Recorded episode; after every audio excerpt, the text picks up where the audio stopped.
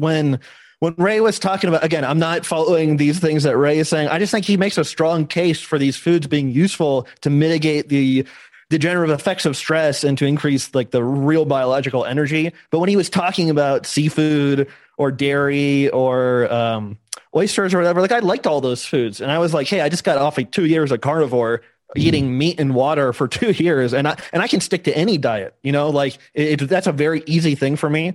But, and then I was vegan before that and vegetarian before that. And so it was, I mean, again, I'm not trying to say I stick to a diet, but kind of what I do now is the least dogmatic, least difficult thing I've ever done in my life. Like the two years of eating meat and water, mostly ground beef and water, like that, I didn't cheat a single time. Not a single time did I cheat, you know?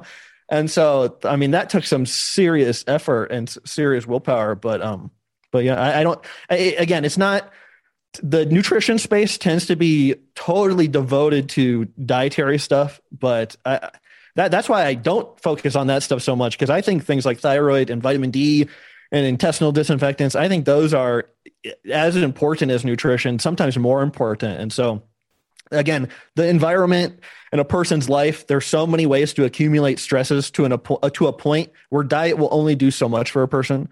And so I strongly believe that if a person is experiencing some degenerative health problems, that they should obviously try to eat something that makes them feel good, but also look outside the scope of diet because it might not be enough to really make a dent in their health problem.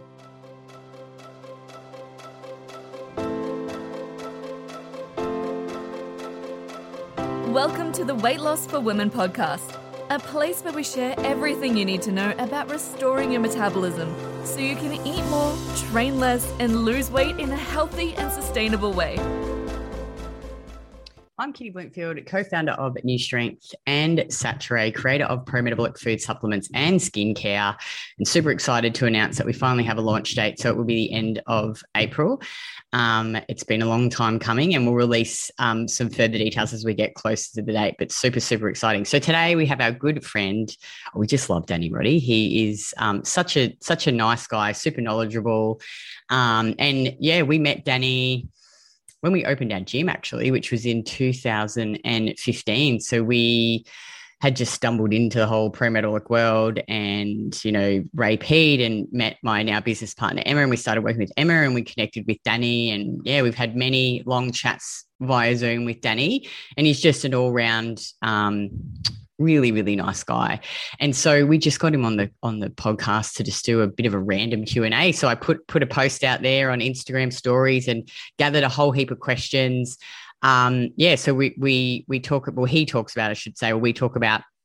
you know, sugar and can it affect your sleep, blood glucose and PCOS, how to optimize testosterone for men, why he's been eating oat bran. So he's been on the oat bran consistently for a little while now, what Danny typically eats in a day, how to treat SIBO, some tips on sleep, amenorrhea and thyroid health, and just a few comments on the conflicting information about vitamin D supplementation. So a few people just put some questions in about that. So yeah, really interesting episode. Always love having Danny on the show. And as always, guys, just rate and review this specific episode, and take a screenshot of the episode, share it on Instagram stories, and tag me at KITTYBLOMFILD. And then each month I pick a winner, and you get a free tub of Saturée Premium Collagen. So hope you enjoy this episode as much as I did, and let's get into it. Welcome back to the podcast, Danny. Thank you for having me, Kitty. Total pleasure as always. He's rocking this awesome beard. You can't obviously see him because it's a podcast, but it looks really good. Thank you so much. It's my give up on life beard, but I'm just joking. It looks good on you. It looks really good. It looks really good. So I thought today we'd jump on and do a question and answer. We thought we'd do a question and answer one because we've got a heap of questions from people from Instagram. But quickly before we jump in, update everyone on what you've been doing. Yeah, we talked about it a little bit, but I've just been off-grid living. And so I'm a person of the opinion that the next 8 years are going to be kind of rough. And so at least for myself. And so I'm in Mexico, and I'm just kind of become a full-on doomsday bunker prepper person. And so that's been my hobby these days. And Yeah, I guess to myself, I'm like, if you think things are going to get bad and you don't prepare, that'd be on me. Like, that'd be a stupid thing to do. Mm. And so that's true. That's really what I believe. And so I'm just kind of acting in concordance with my beliefs. And so that, and that's not a bad thing for me either, because I already live off grid, like with a well and things. And so for me to have like extra power is just kind of a good thing to have anyways. And so it's, I don't know, it's like killing two birds with one stone, but I don't know, man, as you know better than I do, life is crazy these days. And I'm just trying to be prepared for curveballs, you know? Look, I really hope it doesn't happen. Your beliefs don't happen, because I'm not living off the grid.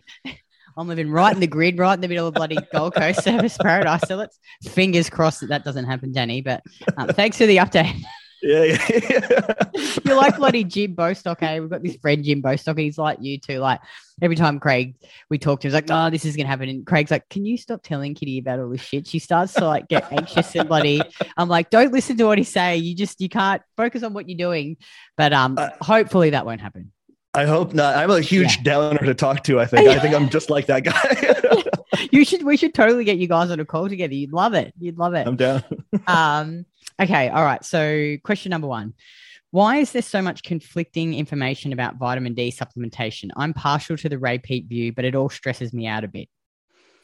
Yeah. So I wrote an article on dannyroddy.substack.com. And so I'd encourage anybody that's kind of like in between ideas or being pro or anti or whatever to go check that out. And there's been several rebuttals to it since then, but I didn't feel the need to alter the article anymore. I kind of said everything I wanted to say in that, but I think there's kind of a foundational question of what causes illness and what causes good health.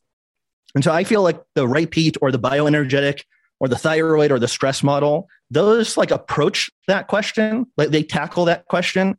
And the rebuttals I've seen do not tackle that question. And so in my estimation, they're approaching the vitamin D stuff all out of context.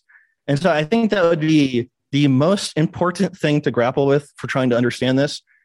And again, we could have this whole podcast on it, but I like we talked about before, we're kind of both kind of sick of it. And so I wrote that article on dannyroddy.substack.com, and I feel like I got everything out of my system that I wanted to talk about with that one. I'll pop a link in the show notes too, so people can check it out. Yeah. And then again, I have to emphasize, I'm not approaching this from, I read a bunch of papers and I found out it was toxic and that nobody should take it. I feel like in my life, vitamin D has been one of the absolute most useful things I've ever supplemented with. And so it's just like hard. It's so hard for me to grapple with the idea that it's harmful. And like I've said, maybe on that vitamin D debate, I would think it would be similar to saying like progesterone and thyroid are harmful. It would seem so untrue to me, just given my general experience with it. And so that, and again, nobody has to take anything on my general experience, but I think it fits within the bioenergetic point of view that supplemental cholecalciferol is very helpful. But again, I would refer people to that article because this debate is so weird and out of context and silly, and so I tried to encapsulate all my point of view in that article. And I've shared this in another podcast about like last year and how stressed I was in the whole like trying to fall pregnant, and so I was doing everything right, like eating like 3,000 calories a day. I was just doing light training, getting sun every day, walking, taking every supplement, but yet I was still so anxious, waking up like 3 to 4 times a night. I was peeing like 12 times a day. Yeah. My cycle started turning up at 25 days, 22 days, and I was spotting. So like it just shows the effect that stress can have on your body. So it's like if you don't address the bigger problem, like rather than just trying to fix the symptoms, like I'm not saying that obviously supplements don't work and like we all use supplements and the food and everything, but that's what I think I like about the whole Ray Peat. It's not going like, here's this one symptom, focus on that and take this and it's going to fix that. And that just really, I think it just, I knew already, but it really hammered it home for me last year because on paper I was doing everything right. But because of the emotional stress that I was putting on my body, it was just eliciting that stress response. And it was amazing. Yeah. Like this model to me is coherent. There's places to go. You can check your pulse and temperature. You could get lab tests. Like it's not some ethereal concept that is really vague and you don't like where we were talking about like, balance your minerals or something. I was like, what does that mean exactly? And then how do you know that you're doing that? Like, it's just like really vague concept that's up in the air and it's, Like, I don't even know of a valid way to measure the magnesium concentration or zinc concentration in the body, you know? Mm. And so that's why, again, I gravitate so strongly to Ray, because the pulse and temperature or the total cholesterol or the prolactin or the TSH or et cetera, like these markers can push a person in a certain direction, and it doesn't have to be this like wild guessing game of what's going on based on some random guru's point of view of like what health is. Mm. And so anything to allow a person to become more autonomous, like they can check their pulse and temperature themselves. They can go get their total cholesterol, TSH, vitamin D, prolactin test by themselves. Like those are things that allow a person to become autonomous. And that is the goal of all this stuff. It's not to be a guru and like have people needing to come to you for the information like that. That's like the you don't want that. That's what I'm trying to say. Agree. And it's really, helpful. Like you say, you can take your health into your own hands, and like, it's really like now I'm in such a better place. I think obviously the stress has subsided because I've reached a place of acceptance and still doing all the same shit. But now I'm sleeping through the night. My cycles become regulated again because that stress is gone. And yeah, I think, there's a whole nother part to it too. Like, I did all this tapping and breath work and, just other things to really help me get into this place of, I guess the best way I can describe it is acceptance that I can't control it and that it may not happen for me, but I'm also okay with that because before I couldn't accept it. I was like, I can't accept that. I can't make this happen, and just torturing myself basically. But anyway, I've crapped on enough about it, I think. Yeah. But one last thing, but you are a Renaissance woman and you have a lot going on, And so again, when you talk about stress, a lot of people resonate with that. They're like, oh yeah, that makes me feel terrible when I'm really stressed out or whatever. Mm. But yeah, again, that's a concept to hang your hat on. And again, I think Ray Peat is like 100 years ahead of everybody. All this stuff is based on this stress energy concept, and all of it fits together in a coherent type of way. And so, and then again, you're doing so much anyways, together with all of our lives post March 2020 becoming like the most stressful things imaginable. And so, however difficult it to maintain a person center pre-March 2020, it is 100, so it's just, hey, I lost you for a second, but now you're back. Yeah, you're just, I don't know if it's my internet or your internet. It just, you're sort of all crackly there. I'm just making sure everything's all plugged in. Just make sure that's, I think you're fine now. Sorry, should you repeat what you said?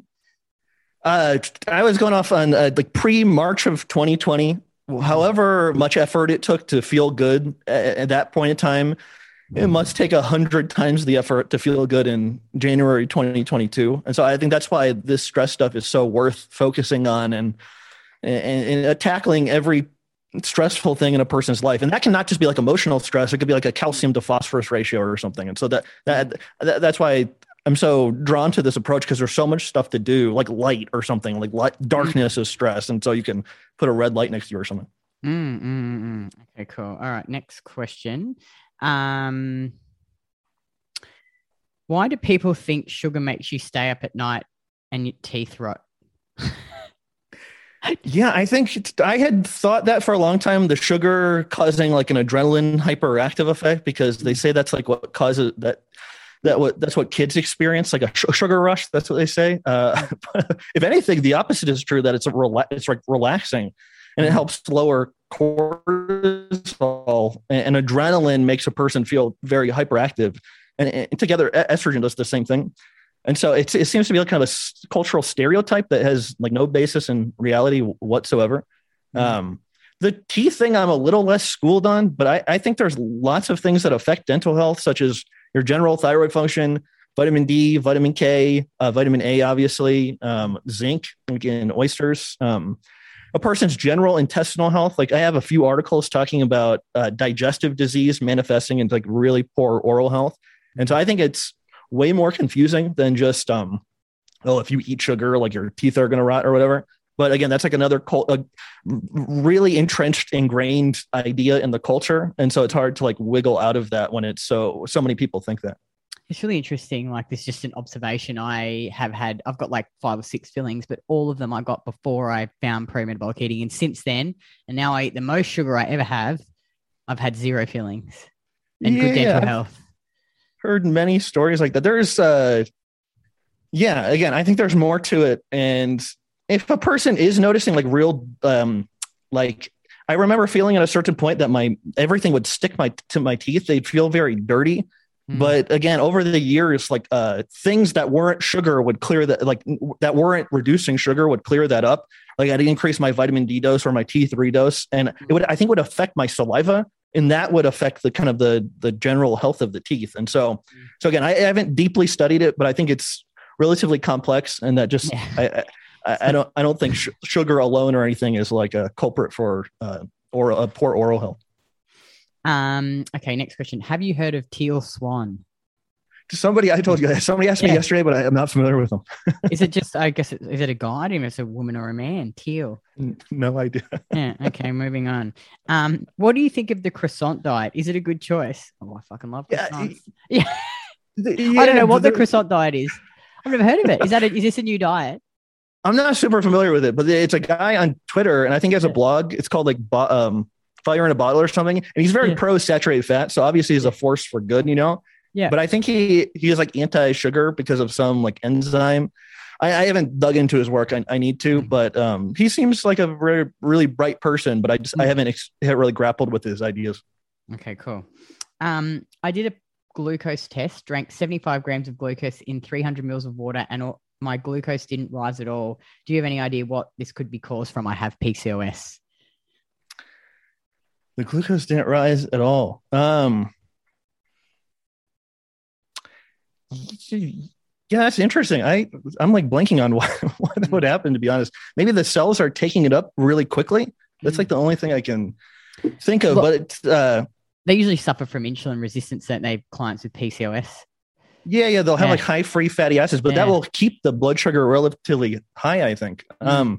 Yeah, that's a new one. I'd ask this person more questions. So I'd ask them about other blood levels they had, their pulse and temperature and things. There are a few articles that talk about PCOS being a result of progesterone deficiency and obviously thyroid deficiency because they go together.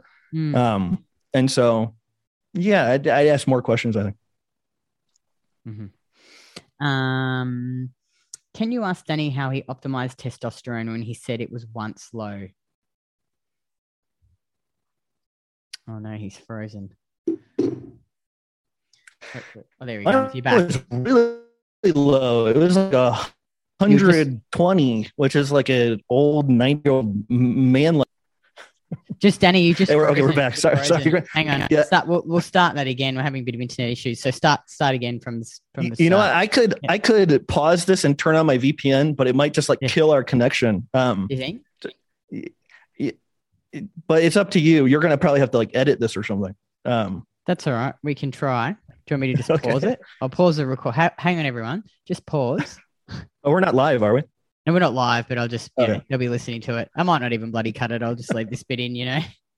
Well, I'm just going to pause it now. Okay, we're back. And, so can you ask Danny how he optimized testosterone when he said it was once low? Yeah, so this is another experiential thing. Noticing having a good strong libido, taking Sinoplus, so T3 and T4, and then stopping taking it, and it would go real low again.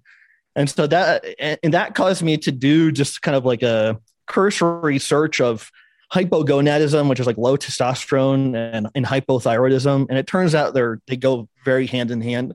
And so I don't think the dihydroepiandrosterone, which is produced from pregnenolone, which is made by thyroid, LDL, and vitamin A. That whole process becomes stagnant, I think, when the thyroid is low. And so I think a good way to approach a low testosterone situation is to optimize the thyroid, and that's where it kind of gets kicked off. And hypogonadism or low testosterone as a result of hypothyroidism. But doctors had prescribed me androgel, which is stuff you put on your shoulders. And then I switched to testosterone cypionate a long time ago, which is an injection.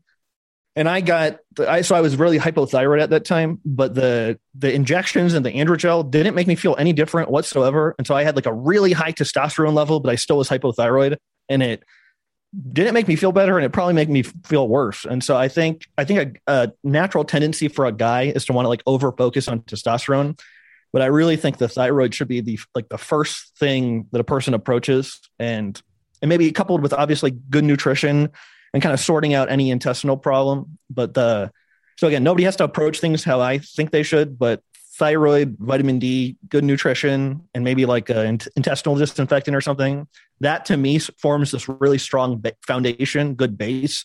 And then a person can launch off from that in a bunch of different directions if they wanted to. Cool. All right. Next question. Talking with Ray, you guys mentioned oat bran. Do you mean oatmeal or oat bran? I think oat bran has less like digestible carbohydrate and it's more fiber. And so again, I'm not super clear on this, but I think Ray is just talking about kind of the virtues of fiber and absorbing endotoxin and estrogen in the intestine and helping remove it. And in that last interview, you talked about the carrot being too stimulating for some people. And I've actually received email from people that thought it like caused diarrhea and things like that. Yeah, I've had people have issues with it. So I'm glad he articulated that, and people doing better a lot of the times on the mushrooms, which is also my experience of saying like, okay, forget the carrot, just try the mushrooms. But to be honest with you, my interest in the oat bran is so I can stockpile it. So that's like the main reason I was like, oh, Ray is cool with oat bran. Okay, I'm just stockpile it because funny. Yeah, you can't stockpile carrots. Yeah, exactly. Yeah, well, mushrooms, they'll just go off. But the last thing is, and this has nothing to do with health per se, but it is such an amazing breakfast. It takes a minute to make. You can put butter and sugar in it. And it's just so quick. Like I have 4 calls in the morning. I don't have tons of time to cook and things. And so just making it in the morning is really nice. And butter and sugar would be amazing. Oh my God. It tastes so good. And so I've been in. I wasn't interested. I have to emphasize, I wasn't interested because I thought there was some deficit in my nutrition. It was just because the stockpiling thing was very attractive to me. I love it. What is the fruit that males, Danny? What is the fruit that males, Danny, feel the best? So, what fruit? Is he asking what fruit is best for males? I think so. I don't know. The fruit that works for you. Yeah, the same fruit that's good for females. Yeah. What the one that digests well for you. Yeah. But to acknowledge that this is kind of a complex question because fruit quality is so bad so many places. And so, for example, I said on the live stream that I recorded a few days ago, like I haven't had good orange juice for months. Like really? Every time I would buy a bag of oranges, I'd take them home and they'd be sour and I just end up throwing them out. Okay. And so... like chirimoyas are really interesting. Longans, lychees, soursops or guanabanas are interesting. Those are all like exotic fruits that aren't available everywhere. And then orange juice sounds like a boring like juice or fruit or whatever, but it's really interesting. And so if a person can't get like sweet, fresh oranges, I think trying orange juice concentrate with no additives is kind of the second best thing. Ironically, in Mexico, we don't have, I've never seen that. And so I've seen it in the US and I've seen it in other countries, but I've never seen it in Mexico. So, but I would also stockpile that and put it in my fridge. We're so lucky. There's this great market that's open around the corner from us called Harris Farm Markets. They have this juice bar where they squeeze fresh juice every day and orange juice. And it is the bomb. Like every couple of days I go and stock up, and then we buy the oranges are amazing too. They're so cheap, $5 a kilo, and they're so sweet, so juicy. So we have like our breakfast is usually eggs and cheese, sometimes sourdough, cherries, cause they're in season. And I'll just cut up an orange and a coffee as well with collagen and sugar. I just love orange, and they're cheap. Like if you can get them, they're really like our, Craig just loves bananas. I love oranges, cherries, mangoes. They're in season. You just whatever's in season that I like. And I think just digest well for me. But I'm lucky. We're lucky living in Australia. We get good seasonal fruit. 100%. That was what one of the things that was so nice about Thailand is they're such like a fruit oriented culture. Yeah. And so if you go to the market there, they'll have just this like a battery of juices to drink. Like they have the longan juice and lychee juice and things like that. And like, so I love that so much, but Mexico is supposed to be like that, but where I am right now, it's not very good. What's another interesting observation? I was just telling Craig this the other day that when we first started eating pro-metabolically, you know, like obviously I'd come from just all the green vegetables and nuts and seeds and the pufas. Like if I ever drank pulpy orange juice, it would make me fart. But now, because this juice that they've squeezed, it's just fresh oranges. Like they don't strain the pulp out. There's not heaps of pulp in there, but you can see the pulp. And I just drink it and I have no issues now. So obviously my digestion's improved and... yeah, becoming more robust, you know, that, I think that's the name of the game. But uphill battle for a lot of people because things are... I hate to be keeping a downer here, but things are getting worse, not better. So everyone will be jealous of my amazing orange. You know, actually, I'm going to turn off this light. I think I really am afraid my power's going to go out. Yeah, turn the light off. It looks good with that, with just the light on your face anyway. It looks so cool. It's just like pitch black and then the light on the face. I wish people could see it. So what do you typically eat in a day, Danny? It's been that oat bran when waking up. That's then like milk and coffee and sugar. And then, so I'll do like 3 or 4 calls, like, so hours of hearing myself talk. And then I'll have, usually some like, an egg and some, maybe some, like, I've been eating like lamb recently. I love lamb. And then, and I have like lamb shank and oxtail as well. Oh, and sometimes like between those calls, I'll have like a cup of, like gelatin broth from the lamb shank. But I only have like 30 minutes between those calls, so I have to like make something kind of quick. But then I'll be drinking like 3 liters of milk throughout the day usually. And I have to stress, I'm not like, oh, I need to drink that. It feels kind of natural these days to drink that much. It's just kind of something that's happened over a while. So that oat bran, an egg, some meat, those 3 liters of milk, coffee, sugar in the coffee. Again, I wish I had some kind of fruit to have, but I just haven't found it right now. And so yeah, it's weird saying that because I haven't really thought about like what exactly I eat every day, but that's pretty much has been very similar for a while now. And would you say, Danny, I just want to say this because I think fucking people listen to this sometimes and go, I'm just going to go and eat exactly what Danny eats. And it's like, there's no like Ray Peat diet, you know, like my diet, like as an example, just to tell you what I eat, which is different to you, similar foods, but different quantities, you know, get up, have the eggs with the cheese, you know, the milk, the collagen, the fruit. And then like just before, because it's quick and easy for me, like 3 slices of cheese with a glass of the fresh orange juice. Lunch is I've made a big batch of chicken feet broth on the weekend. Chicken feet are the best. They're so cheap. Oh my God, like $6 for 1.8 kilos. I feel like it's the most budget friendly. And the broth is so gelatinous. It's like rock hard. It's the best. Not rock hard, but it's really hard. So a soup with that, with rice noodles, with some chicken thigh that I've just, you know, like organic chicken thigh with some ginger and soy and garlic. And then I'll have some yogurt with some probably mango or cherries because they're in season. And then dinner, I think we're having barramundi, potatoes cooked in, like I keep the fat from when I make the oxtail stew. It's so good for cooking. And then ice cream with collagen for dinner. So that's what I like and what works for me. So I think people, when they're listening to this, I feel like where people get into trouble is they'll be like, oh, I tried the Ray Peat diet or I tried the Danny Roddy, you know, but it's like, you know, shouldn't copy what someone else is eating. You know, like Craig has a different diet again to me that is optimal for him and that he enjoys. Can you comment on that? Yeah, of course. Well, like I have to, like, so I'm going to the market and I'm like, oh, what's good here to eat? I'm not thinking about like sticking to some arbitrary dietary standards that Ray made or something. And so like, I'm doing the best with what I have access to. And, you know, so I've lived in Japan, Malaysia, the Philippines, Thailand, and in my diet, I'm using air quotes here, it has been different like everywhere I've been, just depending on what I had access to. For example, in the Philippines, the area where I was in Manila, they only had UHT milk, so the ultra heated pasteurized milk. And so I just drank a ton of that while I was there, but I don't really drink that here because I have access to fresh milk, you know? And so, but the other thing I would want to stress though, is like, I am eating like oysters and liver each week and things like that. And so it's not like that is an everyday type of thing. But if I had access to more things, like, again, if the oranges were really sweet right now, I'd be buying loads of it, you know? And chirimoyas, I occasionally find at the market. Those are good too. But when I bring them home, a lot of times they're smashed because they're so delicate. And so I've been not buying a ton of them.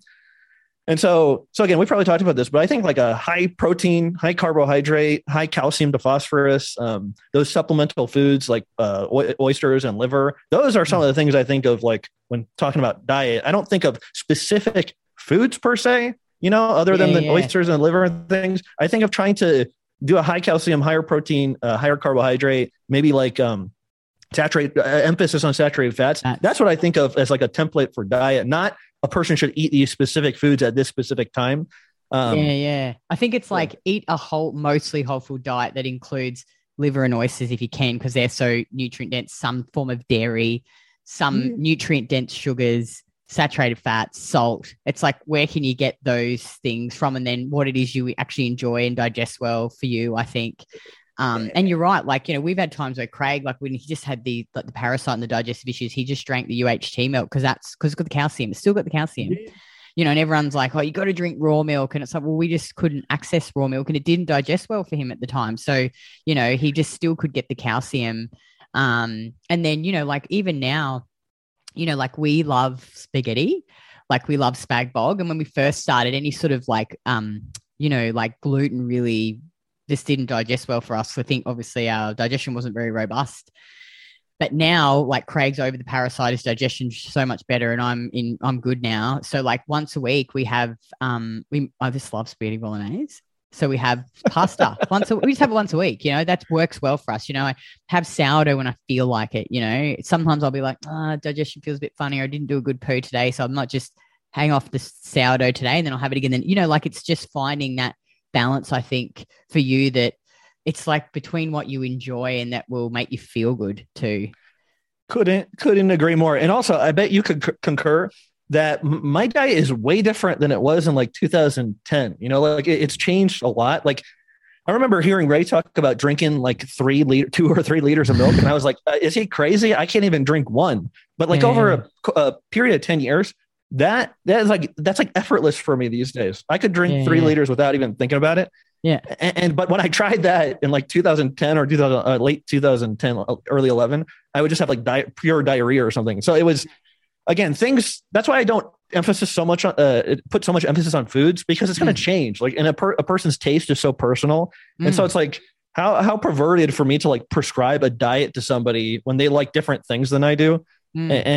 And again, like we probably talked about this too, but like some people with poor liver function, they're probably going to do better on like a higher saturated fat diet, whereas somebody that's taking thyroid or something can probably get away with a lower fat, because I think the higher fat is going to like slow down the absorption of sugar or carbohydrate and kind of make up for an under-functioning liver.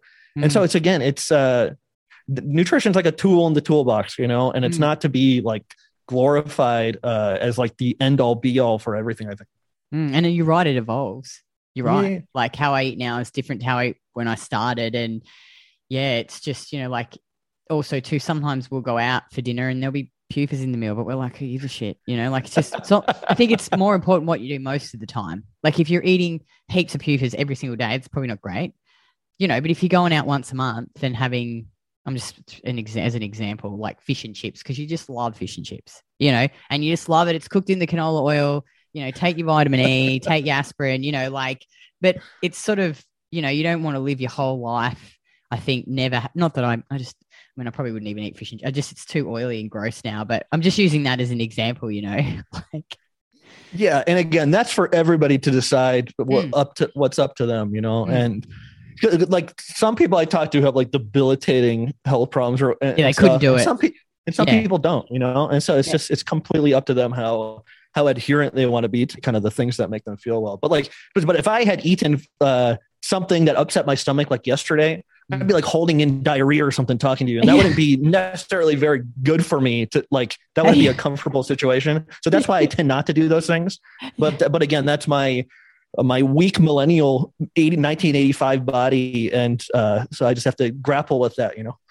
You know, like this is related to this conversation, but over the holidays, but usually I really like discipline and structure, and I, you know, but I don't track like religiously. I have to stick to this. Like it's more of a guideline for me to make sure that I, you know, eat regularly and I've got food prep, because we're like now in 2022, like all our businesses are ramping up. We're fucking busy, you know, like I have to be organized. And if I don't have food prepped and if I don't eat enough, I can't cope with the stress. I can't sleep. But anyway, over the holidays, there's no stress. Like, you know, we just slept in and we didn't prep any food because we're like, oh, well, we had shit in the fridge, obviously. So we made breakfast, but we're like, oh, maybe we'll go out for lunch today, or maybe what will we make for dinner? We'll pop down to the market, you know. So it was much less structured with it, but still I just ate similar-ish foods, you know, because it's like the foods that I love, I eat every single day. It's not like before when I would be restricting all year and, you know, like the weeks leading up to my holidays and then like, oh, it's just a free-for-all.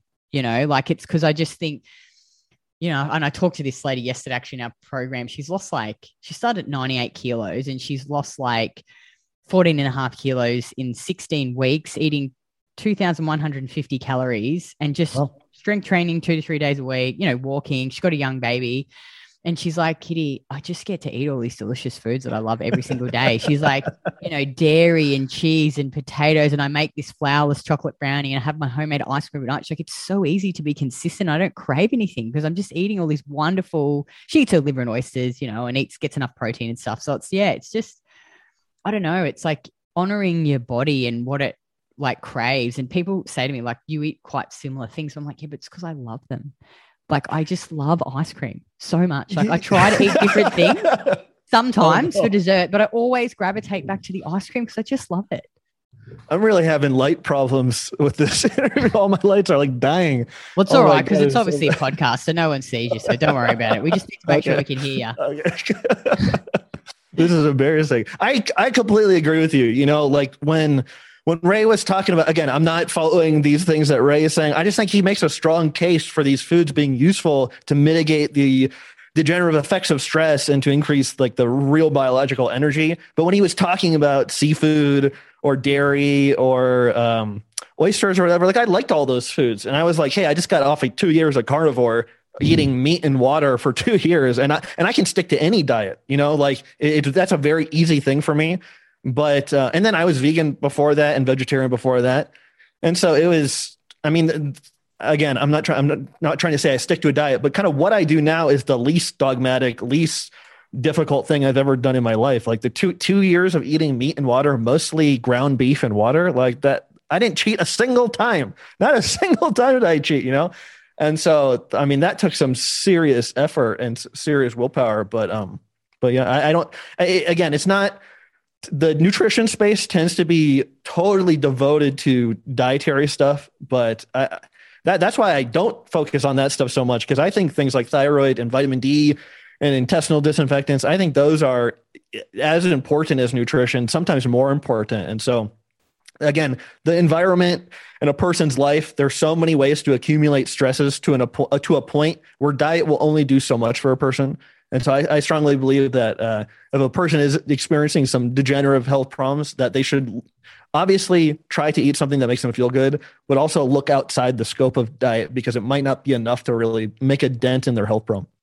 I think it's a good start though. Like, I mean, I think it depends on the person that you're working with too. Like we get a lot of women, Danny, that like, they just need to start bloody eating breakfast and eating regularly and getting adequate protein. Like they don't plan ahead. They don't, you know, once they start like this lady doing all these things and she's planning her food and she's eating regular meals, eating the carrot, like all of a sudden she's, you know, cycles regulated, sleeps better. So, you know, like obviously I think it's a really good foundation and a base, and I don't want people to like, because what I see sometimes too is people like doing all this shit like thyroid and all that stuff. It's like you're fucking not even eating regularly or eating enough calories or like eating, you know, eating breakfast. So I think like they're both important, right? And it depends on the person. Like if someone like you say is doing all the right things with the nutrition, but then, you know, these other factors that are like that they need to take into consideration as well. Yeah, don't get me wrong. Nutrition is very, very important and you have to eat. You know, Nobody doesn't have to. So like you said, it's very, very important, but I could just, you could make it go both ways. Like obviously nutrition is important. And some people again, that have been beaten down in life or something that are experiencing health problems. And some people get lucky, you know, they do dietary things and all their health problems are fixed. And some people aren't like that. And so again, like what I always say is like Ray Peat's work or the things he talks about is like a big toolbox, you know, and you can take these tools and experiment with them and hopefully feel the way you want about things and kind of perfect your health as much as possible. Mm. And so that's Yeah. And again, I'm just kind of like pushing back a little bit on the over focus of nutrition and the health space, but obviously it's extremely important. Yeah. And of course, like, again, depends on the person, right? Like we 100%. Typically don't work with a lot of the people that you work with. Like our women, they need to like get these fundamental, you know, get walking every day, get sunlight, fix their nutrition, work on some stress, you know, like not exercise like crazy, just do better types of exercise, you know, like, yeah. Cause I think, yeah, we get a lot of that. Like we'll get a client come in and they're just taking every supplement, but they're not eating breakfast or not getting enough protein. And you're like, yeah, I think again, like it's, everything's important. It's all important and depending on the person. Couldn't agree more. Yeah, totally. And never do interviews in pitch black darkness either. It's all right. You know, no one else can see you. They can hear you. So it's fine. Okay. Do you think topical progesterone on the scalp can help? There is an old paper that says like progesterone is the most like anti-fibrosis hormone basically that exists. And so this person's talking about hair loss, right? Like the pathology of hair loss, I think does involve kind of chronic inflammation on the scalp and eventually leading to fibrosis. Mm. And so that's not a crazy idea. And there are old papers that talk about it, you know, I think that's a worthwhile experiment. The problem is it's real sticky, you know, and if it gets in your hair, it's like a big sticky mess. And so it's kind of impractical to use all the time, but, yeah. I mean, it's a totally valid experiment. And then combining that with DHEA, which also has anti-fibrotic effects, I think that would be a good, interesting experiment. From the same person, do you think supplementing B vitamins can help with hair growth? Have you ever done it? I mean, it could just help with general health. And I think that would trickle down into hair growth. Like, but the thing that worries me about the B vitamins is I think like each one could be a potential allergen. And so when you take like a B complex, what you're taking like 6 or 7 different potential allergens that could irritate a person's stomach. And so that's why I'm such a big fan of liver, because I think it just takes the complexity out of the equation. Because again, it's so easy to harm a person with taking supplements. And I think the less like complexity of some regimen a person is doing, usually the easier it is to figure things out. And so B vitamins is one of those things that a person can eliminate a supplement by using liver or using a kind of high quality pastured egg every day. And so it just seems to me to like be redundant. But again, if a person is really compelled that they think they need the B vitamins, they should experiment with that. But for myself, I try to limit the amount of supplements I take. And if liver is the best source of B vitamins of the foods, you know, I'm just going to eat that every week. Mm. How to treat SIBO or address gut difficulties when lots of the pro-metabolic foods irritate your gut. Yeah. So that's what I noticed when I got into Ray's work. You know, I couldn't even drink milk if I wanted to, like it caused such like intense diarrhea. And then I stopped the milk and would just eat kind of normal foods and I'd still have really bad digestion. And so I think at a certain point I was listening to Ray on, maybe it was like KMUD or something. And he was saying that the carrot was acting as like a mild antibiotic. And I noticed that when I consistently did that, it did kind of lessen the intensity and like frequency of bad digestion I had.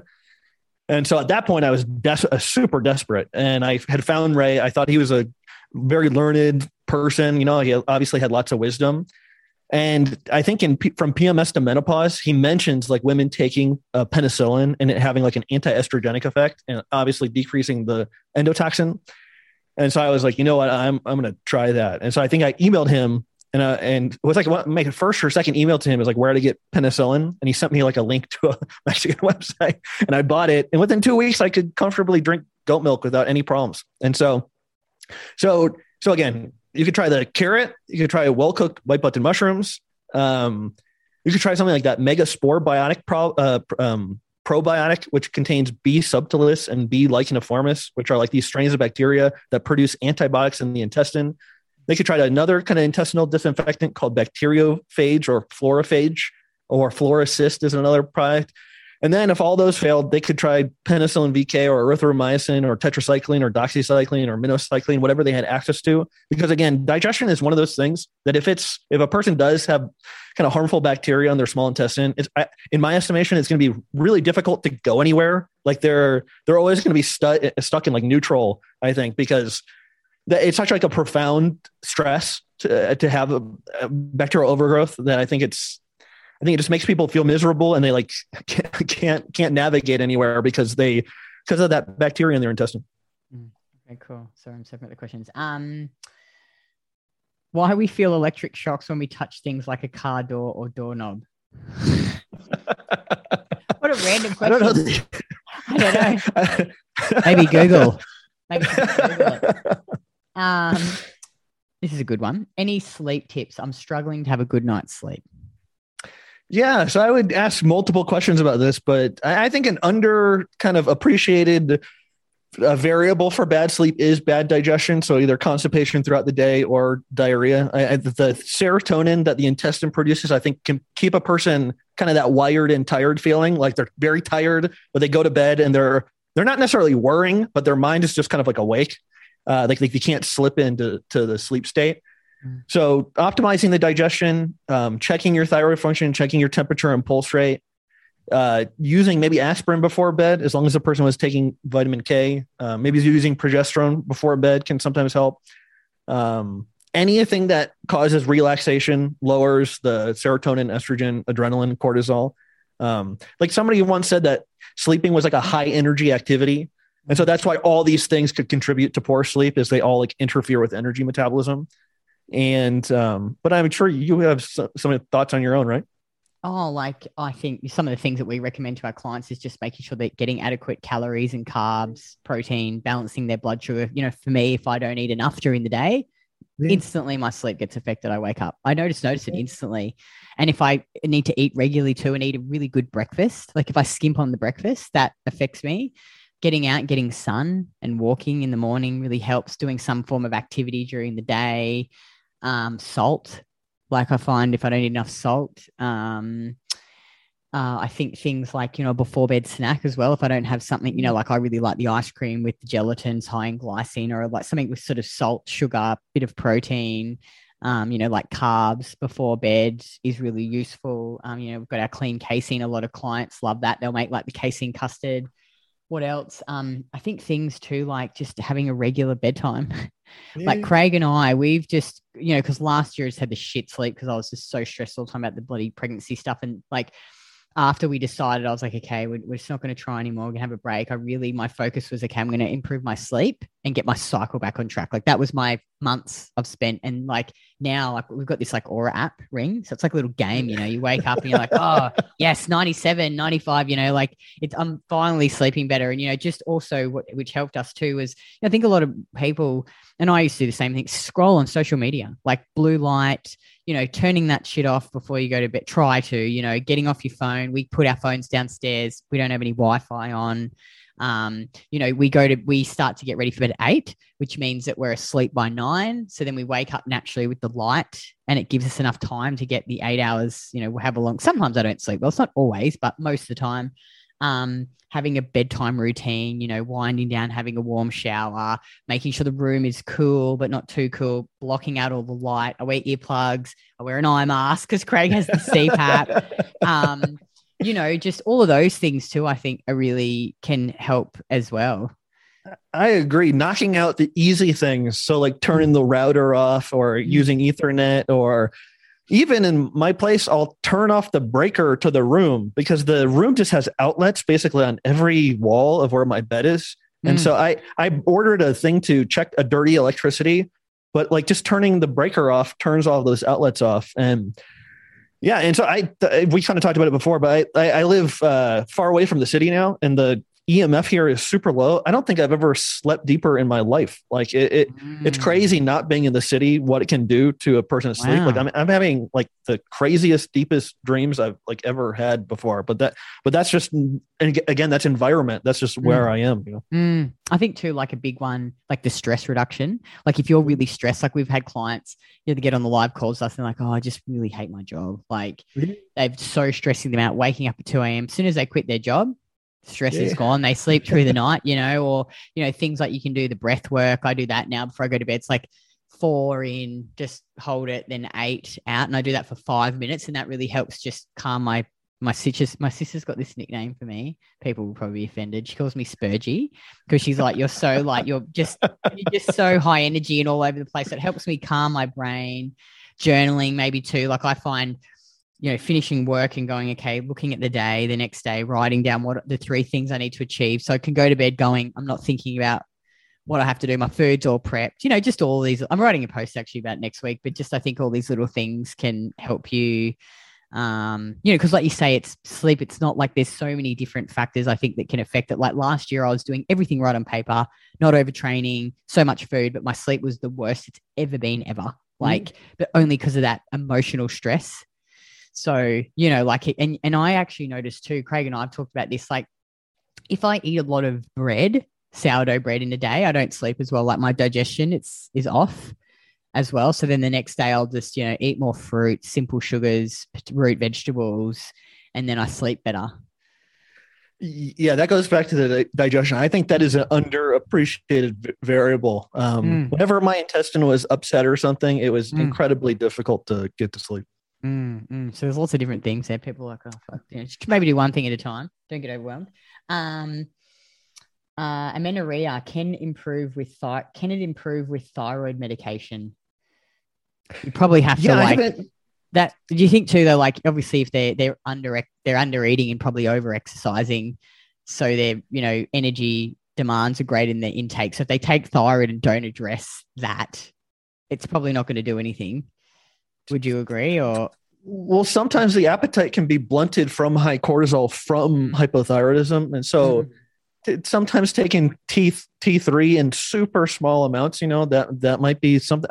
I haven't checked my notes on this subject for a while, but I'm almost positive that's well correlated with hypothyroidism. And so that's like the stereotype that the doctors have. They'll be like, oh, you don't have hypothyroidism because you're not obese. But then like I was 120 pounds and extremely hypothyroid. And then I'm sure lots of women with like anorexia or amenorrhea or whatever, like they'll also be kind of subject to this stereotype. And so again, the starting place for assessing that would be checking the pulse and temperature and then doing all the things, like starting with the easiest things from the nutrition to the carbohydrate, to the calcium, to the intestinal disinfectant, and then jumping into the more complex things. If a person thought it was warranted, like they were living with this amenorrhea for 10 years and they couldn't take it anymore, like they had to find relief, you know. And so yeah, just trying the easy stuff to the hard stuff.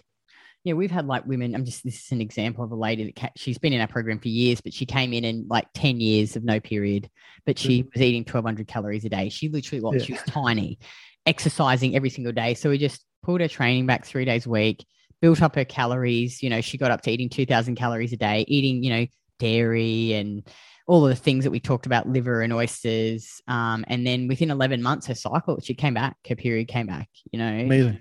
Yeah, it's pretty cool. We've seen that happen heaps with women in our program that come in like that. You know, it's just, I guess their body just doesn't feel, and it's not going to ovulate because it's like famine. Its body's going to them, it's famine, you know, like it's not a good time to make a baby. Exactly. And then that's promoted by this toxic culture we live in, that is somehow desirable.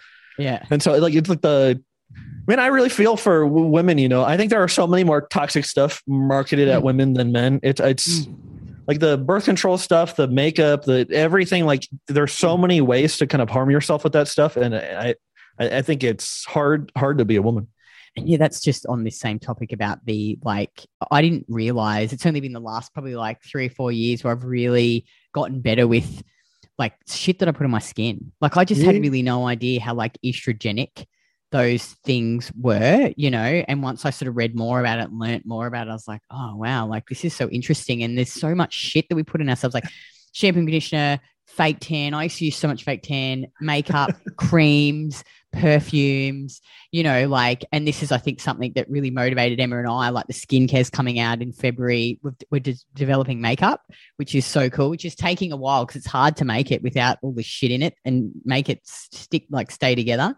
But it's coming, you know, but slowly over time, I've really, you know, got not that that's fragrances and things, but the boobs out, but just trying to, you know, gradually, and cleaning products and like, just, you know, there's just so much shit and people don't realize. Can you actually quickly talk about, so like, and I mean, this is how and this is a very simplified explanation, but this is how I understand it. So, you know, when they say a substance is estrogenic, it's like, you've got the hormone receptors and like they have these, it's like a little lock and key, and that substance has the same lock that activates the estrogen receptor in the body. That's how I basically understand it. So it has estrogen-like, it acts like estrogen in the body, basically. That's how I understand it. Yeah. So this is like you just asked like a super deep question, you know, like this is a hotly debated topic. Mm. And like so that's kind of the normal medical model. Mm. And then like a Gilbert Ling. So he's the person that Ray cites as having like a different view of the cell. Mm. And like substances that are similar to estrogen in structure can just by being in the blood, it can modify the absorption of water within cells and cause them to switch to like the MO of estrogen is switching cells to glycolysis or fermentation, like a primitive way of making energy and like turning off the mitochondria. And so apparently substances can do this just by their presence in the blood. Like they don't have to go through some lock-key receptor. And so again, I'm far from understanding this, but actually talk about it a little bit in that vitamin D article towards the center, because that's one of the anti-vitamin D points is the whatever that, but anyways, Gilbert Ling is a good person to reference for that, but yeah, a lot of things act like estrogen, and so I guess the pharmaceutical industry figured that out a long time ago. And they could just patent like a myriad of different toxic substances that acted like estrogen in the body, and then our paper towels and a bunch of toilet paper and stuff all have like BPA and stuff, which is like an estrogenic chemical. I found out that on a live stream. Like I've been like a heavy paper towel user for 20 years. You know, like I don't know why. I've always found them to be very convenient, and I just found out they contain like a lot of BPA, and I was like literally shocked. And so that's like embarrassing somebody like in the health world. I had no clue. What do you use instead of paper towel? Well, there's like this bamboo brand here that is made from like cellulose, basically, like it's napkins. And so I just started buying that. But, okay, but I was just completely shocked that I was just like embarrassing. Yeah, I didn't know that either. We have been using paper towel because Henry just is still toilet training, and like we use heaps of paper towel because he pisses everywhere and poos everywhere. But I'm going to look out for that. I'm sure they'd have that stuff in Australia. Okay, cool. Cynoplus and Cynomel, how to supplement them, always pair together or T3 alone?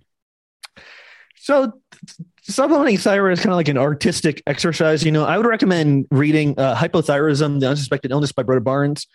I'd recommend going through like that Ray Peat email wiki on the things that Ray says about using thyroid. But I think the general gist of it, like an easy way to go about it, is like a Cynomel tablet is about 25 micrograms of T3. And so I'm losing even more light here. Okay. But the body produces about 3 or 4 micrograms of T3 per hour. And so if a person starts with like 3 micrograms or something of T3 after a meal, that might be a good way to get a person's feet wet for starting thyroid. But the thing is, like, you should check your cholesterol level and make sure it's not too low. I've talked to so many people this year or last year that had low levels of cholesterol. And in that situation, it's dangerous to use thyroid because you don't want to say low. What's low considered low? Maybe about like 130 nanograms per milliliter. I can't remember what that is with the other units. Maybe it's like 3 or 3 or something. Mm-hmm. So that is critical to check. The other thing is I'm really to the point now where if somebody's going to use Cynomel and Cynoplus, I'd recommend getting a milligram scale and measuring it. And I know that sounds like a gigantic pain in the ass, but I think it's so inaccurate to eyeball it. Like if you need an eighth of that Cynomel tablet, it's impossible to eyeball it, you know? And so you obviously can't see anything, but I have like a scale on my table over there and I'm just like constantly just checking the dose and then taking it. It takes literally 30 seconds. Yeah. And so, again, I'm like, I think there's a bunch of things to do before taking thyroid, and maybe some people might disagree with me, but the more information a person has about themselves and the process going in, usually the better it is. And the people that rush into it usually have a bad experience and they stop and they conclude that it's like it's bad or something. And I've seen that a lot too. So just gathering a lot of information, getting the cholesterol checked, trying a little bit of T3 or something. After you get the cholesterol, checking the pulse and temperature, that would be a smooth way to do it, I think. Awesome. And last question, perfect timing, because I've got another podcast very soon, but how to improve liver function when getting orange palms from carrot salad? Yeah, my understanding, and I have lots of references on hyperkeratinemia, and that being because the liver is having a hard time converting the beta carotene into retinol, so it accumulates in the palms and the bottoms of the feet. that is it's a classical hypothyroid symptom. And so a person should really investigate their thyroid function, get their cholesterol checked, and think about using thyroid, because that's, that can be relieved very quickly by the right dose of thyroid. So I would guess they'd have other symptoms as well, but if they typed in hyperkeratinemia and hypothyroidism, they could find a lot of information on that. And it's impossible to not see that after you've noticed it, because so many people have orange palms. So many people have orange bottoms on their feet. I am like a closet MMA fan. And when they're wrestling, you can actually see like the bottoms of their feet, and they're all very orange or yellow. And so it's like very noticeable even on these like professional athletes. And so, but that would be like if a person's like building a case to, if they aren't hypothyroid, that would be on the side of like the case that they are. Cool. Awesome. Well, that's it. Thanks so much, Danny. That was awesome. Always a total pleasure. Questions. I appreciate you bearing with me. No, it's good. I mean, it doesn't matter, because obviously it's just a podcast. So it's, people. Oh, and there he goes. That was it. That was perfect timing. I think his power must have cut out. So thanks, Danny. And we'll see you next time.